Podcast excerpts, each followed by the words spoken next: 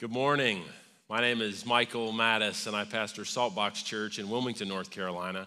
But I do want to extend a warm welcome to any of you, anywhere you're tuning in, anywhere you're joining us. This is about preaching and lifting the name of Jesus, and we want to extend a warm invitation to you. As a church here in Wilmington, we are gathering again in person at 9 a.m um, in 9300 Industrial Boulevard every Sunday. We're also right here online at 10 a.m. every Sunday, and you can follow along on our podcast and several other places. But we're in the middle of our beautiful attitudes series, and we're actually looking at Matthew 5 7 today. And it, the, the Beatitudes, or the beautiful attitudes, start off the Sermon on the Mount. And this is the closest thing that Jesus really does to kind of a manifesto. And he sets the bar um, so incredibly high, it is absolutely impossible for us to reach it. He, he sets the bar so high that the only way we can experience uh, the type of of life that he describes is literally to lay our life down before God and to take up the life of Christ. And the, the other thing that I love about the Sermon on the Mount is it's this um, abject counterculture, like it goes against everything uh, that, that, that culture was actually doing or even saying at the time. I, I remember there was a pastor friend of mine when I, I, was young i was a kid and i was just starting to kind of walk with the lord and i went to a public middle school and um, i was like sharing jesus and preaching jesus and i remember this pastor friend sat down with me and he said uh, Michael, are you always going to go against the grain? And I remember looking back at him going, Is there any other way to go? I mean, Jesus cut against everything. He cut against the religious people, he cut against Rome, he cut against the norms of the day, he changed even uh, the view on women. I mean, he, he, he unleashed so much counterculture. And even the, the logo that we've chosen for this um, beautiful attitude series is the one tree that stands out. It's, it's, it's different. And that is what Jesus is literally preaching and calling us to as we open these Beatitudes. So it's almost like he takes our kingdom, whatever your kingdom or your life is, and he's going to flip it right side up. He's going to make it right. So here we are this morning. We are in Matthew 5, and I'm going to read just one verse, verse 7. Um, then I'm going to uh, flip over and read Matthew 6, verse 14 and 15. And then I'm going to uh, finish with James 2, verses 13.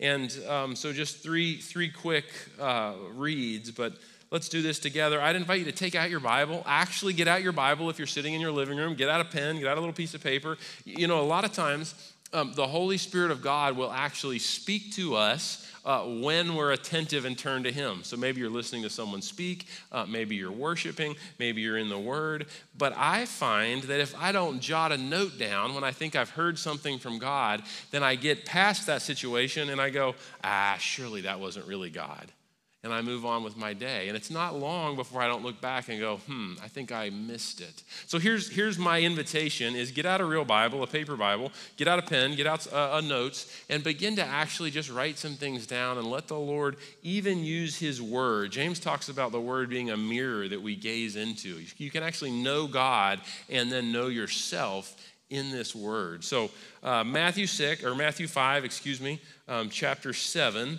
and we'll start right there. Blessed are the merciful, for they will be shown mercy. Blessed are the merciful, for they will be shown mercy. Christ Jesus is sitting at a place called Aramis Heights on the northern part of the Sea of Galilee. The, the lake would have most likely been behind him, and the crowds of people would have been in front of him. And he's sitting in a place where he could speak in a normal voice, and the acoustics off the lake are such that his voice would have just carried. And he said, Blessed are the merciful, for they will be shown mercy. Matthew 6, verses 14 and 15. Here's what he says right after he teaches us how to pray, the Lord's Prayer. But here's what he says then. He says, verse 14 For if you forgive others when they sin against you, your heavenly Father will also forgive you. But if you do not forgive others their sins, your Father will not forgive you your sins. And then James 2, verse 13. Because Judgment without mercy will be shown to anyone who has not been merciful, for mercy triumphs over judgment. Holy Spirit, as we're here this morning, would you enliven our hearts? Would you change us? Would you fill us? Would you take this word and would you shape us, O oh Lord? Would you move afresh in each of our lives? In the name of Jesus, we pray. Amen. So I, I think the first thing that I want to sort of point out or, or look at is um, you can't say that you um, earn mercy or that you uh, merit mercy or, or, or, that you earn forgiveness or that you merit uh, forgiveness um, by, by giving it. So, so you, you can look at those three verses that I just read, and you could walk away and go, oh my goodness, I have to actually earn my forgiveness or earn the mercy that God gives me by giving it away. And I, I think if you took that away at this moment, that's a misnomer. I think that's a wrong interpretation and application. It, it, rather, I think what's being said here is we cannot um, receive uh, the mercy of God or the forgiveness of God unless we repent. That's just a church word of saying, saying agree with God. It's, a, it's not even a church word, it's a Bible word. Repent. It's turn and, and agree um, with God. But you can't see, receive the mercy of God or the forgiveness of God without repenting. And, and we can't claim to have repented of our sins if we're unmerciful to others. So, so if you're unforgiving or if you're unmerciful to people around you, I would actually call you to go, uh, have you truly received mercy? Have you truly received the forgiveness of God? You know, it's really funny um, because Abby and I, right now, um, I'm going to date myself here, but Abby and I uh, have been watching this funny TV series called Cobra Kai. And it's a remake of the old Karate Kid movies, which I think those were made in 84 ish, maybe. So I would have been three or four when those were made. And I remember sort of growing up and watching those. And we've been watching this silly little uh, remake of it. And, but what's fascinating to me is um, it's a group of kids who's learning karate. And one of the um, one of these karate schools or karate, um, um, I guess, dojos, I think it's called, but it, it, their, their slogan is no mercy. And what's fascinating is the, product um, of a people with no mercy is actually lived out in this show. So I'm literally getting ready to preach on um, Blessed are the merciful, for they will be shown mercy. And we're watching this silly thing on Netflix or something, I don't know where it is. And uh, literally, their, their motto is no mercy. And what happens is you follow a group of students as they learn a lifestyle of no mercy. And what you actually begin to see is they become arrogant, they become angry, and they become bullies. So, so people that are not merciful um, indicate that they have not received the mercy of God, they have not received the forgiveness of God, and they indicate um, that, that probably inside they are void and bankrupt of true spiritual life in Jesus. So it, it, you could actually even say, we talked about meekness a couple weeks ago, but, but you could actually say um, that, that meekness, that's an attitude towards um, God, uh, and, and mercy is that same attitude, but towards people. So, so we're meek towards God. In other words, we're humble um, before Him, and then uh, we are merciful towards the people around us. So I, I think the other thing that's fascinating here is um, the first uh, four Beatitudes sort of reveals this uh, relentless kind of spiritual progression, and each step sort of overflows to the next step. So uh, here's, here's and, and in some ways, each step presupposes that you've already um, arrived at or experienced the step before it. So here's what I mean poor in spirit means that you're acknowledging your own bankruptcy before God. I can't measure up, I can't do it, but Jesus, you can. Would you forgive me? Would you fill me? Then it's blessed are those who mourn, which means um, to mourn over uh, the effects of sin reigning both in your own life and in the world, and then to repent of that sin so that Jesus can fill you. And, then we have meek. Blessed are the meek, which, which really means that we talked about the Greek word praeus, but what that literally means is a God controlled life. To be meek is a life that's uh, fully surrendered um, to God. And uh, then we talked about blessed are those who hunger and thirst for righteousness. And it's a, it's a deep, like, uh, hunger, a deep thirst that takes you to the edge of life. And, and it's a hunger that God would replace our brokenness and our sin with His righteousness. So the first four Beatitudes really deal um, with how we relate to God. And, and, what's interesting is right here, or blessed are the merciful, there's this uh, shift in what Jesus is teaching, and he's literally shifting, and he's now going to deal with four Beatitudes that deal with how we relate to people. And that's, that's probably most closely mirrors um, the greatest command. Remember, Jesus actually said, we read it last week, but Jesus actually said to love the Lord your God with all your heart, soul, mind, and strength. That's the greatest command. And the second second greatest command is just like it to love your neighbor as yourself.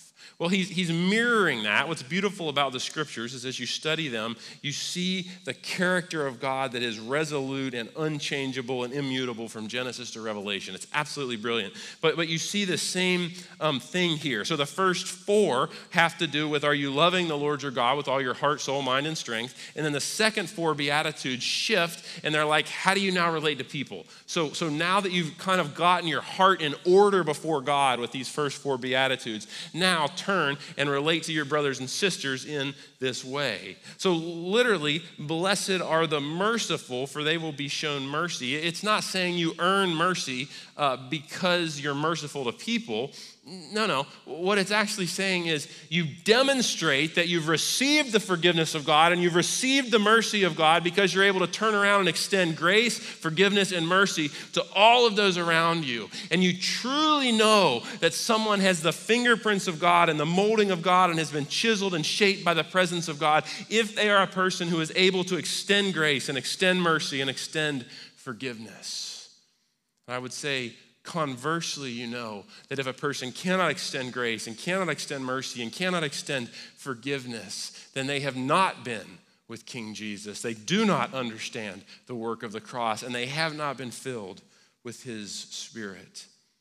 So, the first point this morning is that our God is literally a merciful God. The God of the Bible is a merciful God, and He shows mercy uh, continuously. And, and the citizens of His kingdom must show mercy also.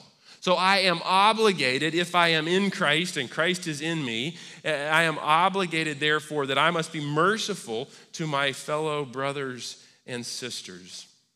So, an indicator of whether that mercy is active in my life is how um, readily I extend it. Am I stingy with mercy? Am I stingy with grace? Am I stingy with forgiveness? Or, or am I able to actually readily give it? Because that's an indicator of how deeply God's mercy and God's forgiveness and God's grace has been worked into my being. So, number one, our God is a merciful God that shows mercy continuously and calls us as citizens of His kingdom, the kingdom of heaven. I'll remind you, you're not first a citizen of America if you're in Christ. No, no. You're first a citizen of heaven. And we are obligated as citizens of heaven to show mercy also. So number two, my second point is that, that biblical mercy, and we're gonna like we're gonna have to dig into this just a little bit to actually understand why I'm saying this. But biblical mercy is, is literally uh, it's the ability to sort of um, step inside another person's skin until you can see things with their eyes and feel things with their feelings and look at the world through their set of experiences. And now let me let me back off of that and, and then sort of build and help you understand why that is. So, mercy in Greek um, is, is eleos, and it means compassion for those in need. So, you see someone in need, and, and all of a sudden you have um, compassion. Th- this mercy would extend relief. This mercy would cure. This mercy um, would heal. This mercy would help. This mercy would serve. And, and then, similarly, grace in the New Testament um, Greek is, is charis and, or charis, and, and that's always going to deal with the actual sin and the guilt from that sin itself. So, so grace extends pardon where it's not deserved. Um, grace cleanses, grace reinstates, grace welcomes back in, grace covers the wrong. But, but here's the thing. So let me take a step even back from those two. You, you can't really understand um, fully the Greek of the New Testament without, without understanding the, the Hebrew and Aramaic roots that most of the writers had when they penned the New Testament. So go with me here. In the Old Testament, um, the, the, kind of the equivalent for mercy um, is a Hebrew word, chesed.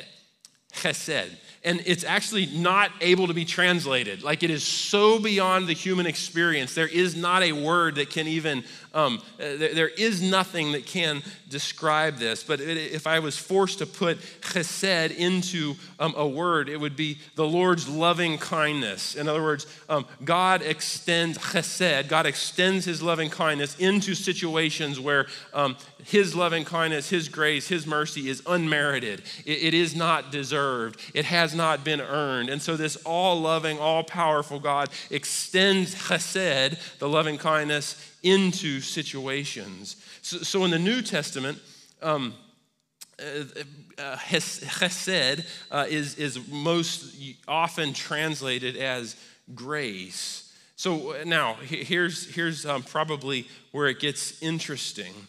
Um, Chesed, literally, uh, when we use that word as how one person relates to another, literally means uh, that you get inside another person's skin, that you literally see with their eyes, that you feel with their feelings, that you understand from their perspective. Uh, so, so, quite literally, um, this means experiencing things together uh, with another person. Uh, literally going through what that other person is going through. That, that's what Galatians 6 2 means when it says, carry one another's burdens.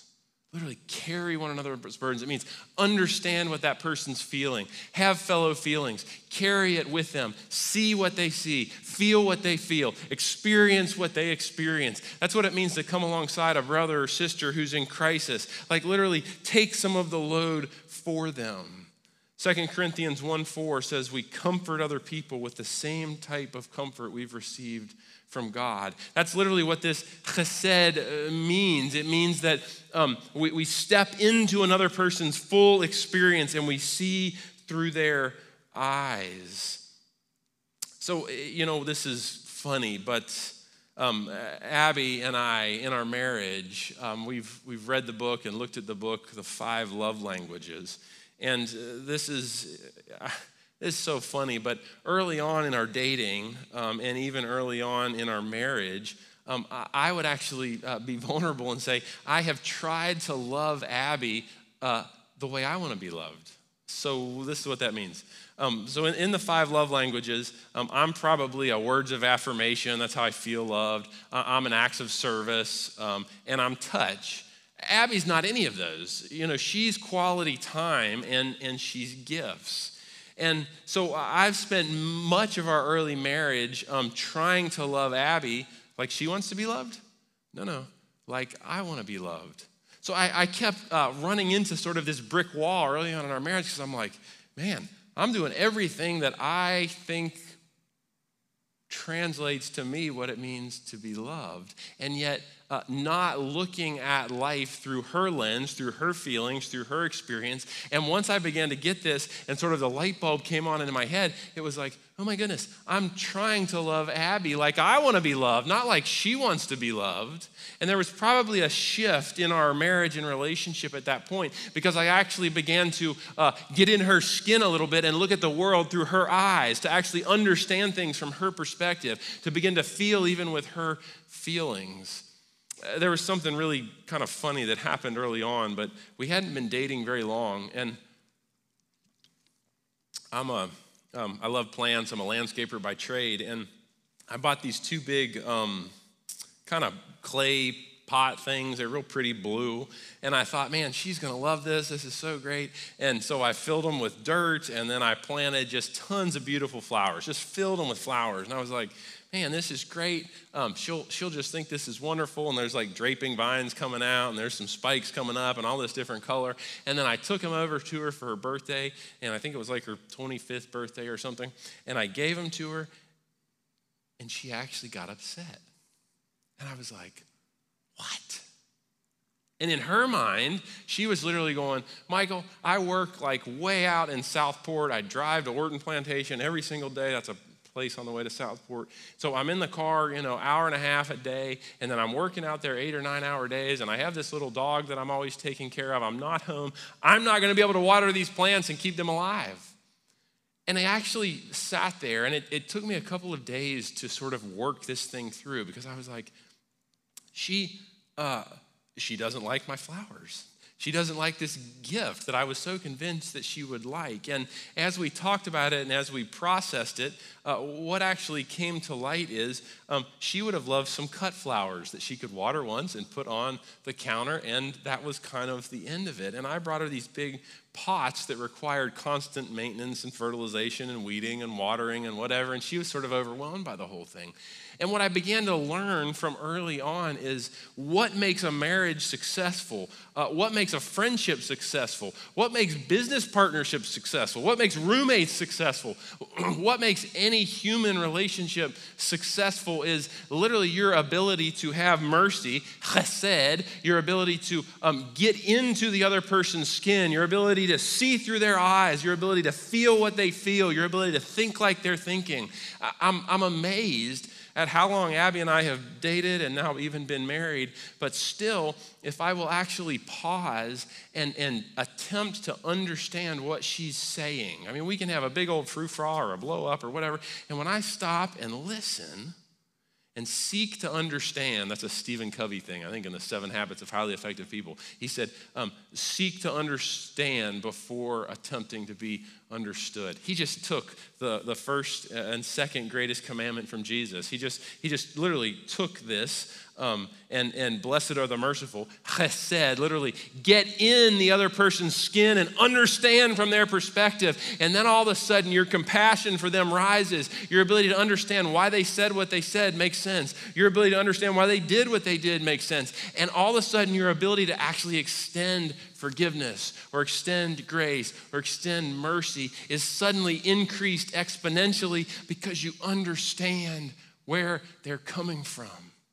I could tell you story after story of people that I've interacted with who, at first interaction, were ugly or even angry or you, know, you fill in the blank. And as I dig back and I begin to ask some questions about how they're doing, they're sick, or a family member is sick, or they're in financial duress, or they're facing a crisis, or they've lost a loved one. That there's something so powerful that happens when you cannot take the interaction necessarily at face value, but you can take a step back and go, okay, there's something going on here that I don't fully understand. And if I could understand it more fully, if I could see through their eyes and feel through their feelings and grasp grasp what they're saying and even have the history of their experiences behind me, then I might be able to extend grace, extend mercy, and extend forgiveness. There was a novel uh, that I read when I was a kid, and it's actually very pertinent for what's going on right now in America. But the novel was called uh, To Kill a Mockingbird, written by, I think, a lady named Harper Lee. And uh, there was this um, quote in there by one of the characters named Atticus Finch, and he's, he's actually talking to Scout. Um, and he says, You never really understand a person until you consider things from their point of view, uh, until you climb into their skin and walk around a bit. Uh, listen to me. Harper Lee, the author, literally understood Old Testament chesed because you, the, the, door to giving grace to people, the door to giving mercy to people, the door to giving forgiveness to people, the door to uh, even bridging huge gaps, whether they are um, socioeconomic or political or racial or anything else. The, the, the bridge to overcoming these huge divides is actually chesed. It is getting into that person's skin, it is feeling what their feelings, uh, thinking their thoughts, seeing how they view the world, looking at things through their experiences, and all of a sudden, your own grace, your own mercy, your own ability to extend mercy and grace to that person just increases. I'm convinced that even in my own life, if I could carry and remember and, and, and never lose, that there's always a reason why a person thinks as they do. There's always a reason why a person acts as they do. There's always a reason why a person does almost everything they do. And if we can seek to understand that reason, if we can find even that reason, it becomes much easier to sympathize, much easier to forgive, much easier to extend mercy. So, number one, our God is a merciful God who shows mercy continuously. And he calls us as citizens of the kingdom of heaven to also extend mercy. Biblical mercy, point number two, is the ability, chesed, to literally get inside the skin of another person and see and feel and experience with their eyes. And then my third point today is, and I love this, I love this, but Jesus came as a man. In other words, Jesus was fully God and yet he came as a man. He saw things with human eyes, he felt things with human feelings, he thought things with a human brain. Jesus literally knows what life on planet Earth is like because he actually came. He came off of his throne as creator God. John 1 In the beginning was God, and, and in the beginning was the Word, and the Word was with God, and the Word was God. Literally, Jesus came off of his throne, creator God, and he came down here as fully human and walked among us. He literally fulfilled chesed. He literally put on human skin and journeyed with us. Anything that you've felt, anything that I've felt, anything that we've struggled with, Jesus felt. Jesus saw, Jesus tasted. Jesus literally stepped out of his kingly garments. He stepped out of who he was as this creator God and he stepped into human skin. He took on even the limitations that we humans have. He literally fulfilled Old Testament chesed by stepping into the human frame and the human experience and going to that cross on planet Earth. And he died the same way we're going to die. And then he beat death and he beat hell and he resurrected and he broke forever the chains of sin and the chains of shame and the chains of death. That chesed was the thing that he did that overcame everything. It is literally the fulfillment of the good news of the gospel of Christ Jesus because he took on humanity. He became one of us.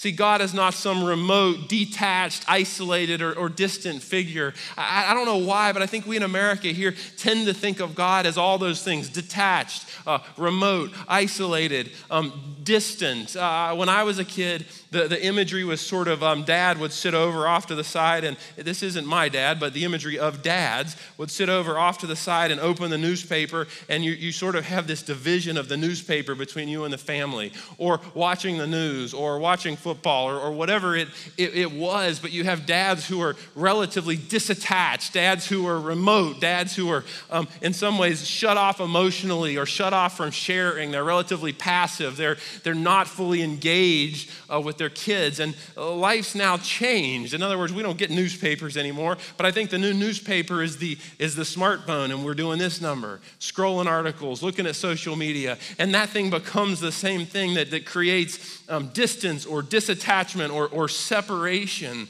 And, and yet, uh, oftentimes we as humans actually begin to think about a heavenly father or a creator God in the same terms that we think about an earthly father. So maybe you go, I didn't even know my earthly father. And I would say you may need to even look inward at your own heart to go, have you created a heavenly father that's like your earthly father and has abandoned you or left you? Who doesn't care about you, who isn't like intimately concerned and wanting to be involved in your life and know what's literally happening. Uh, God is not remote. God is not disattached. He is not isolated. He is not disconnected. He's not behind a newspaper. He's not stuck on his smartphone scrolling. No, no, no. He literally chesed. He stepped out of heaven into earth. He became one of us. He walked with us. He journeyed with us. He felt the feelings we feel. He felt the temptation. He felt the suffering. He felt the pain. He has been here and he sinned not. He went all the way to the cross. He was crucified, dead, buried, and he broke the chains of death and hell once and for all. If you and I will but come to Him and ask for mercy, ask for forgiveness, ask for grace. And as He changes us and as He fills us, suddenly then we turn around and we are called to be literally uh, part of extending then His mercy and His grace and His forgiveness to a very lost and a very broken world. Listen to me. My Jesus is not bothered by where America is right now. My Jesus is not wringing his hands over what's happening in our nation, either socially or politically or with health or in any other arena. No, no, no. He is actually stepping back and he is orchestrating like a chessboard that people would come to the point where they will humble themselves before a holy God, recognize that he chesed, stepped from heaven down to earth, became one of us, and died and rose again so that we as people would surrender our lives to Him. And I am convinced that we are standing on the great precipice of the greatest opportunity that we have ever seen in my lifetime or yours. We are standing at a time in history where we have grown so cold and we have turned away from God. We have turned our backs upon Him. And what that says to me is He is allowing certain things across this land and around the world that will actually cause people to call a timeout in their lives and to recalibrate and to get their eyes back on Him. Chesed. He became one of us. He stepped out of heaven. He put on human skin. He is not remote. He is not disattached. He is not unfeeling. He is not passive. He is engaged. He is interested. He wants to know you. He wants to walk with you. That's why I'm always saying get in your Bible, get in a journal, get in some worship, because He wants to actually engage with you. Not that you would clean up the outside, but that you would let Him clean up and change the inside, that you would journey with King Jesus, not only this day, but every day. One theologian, then, back to our verse, blessed are the merciful, for they will be shown mercy.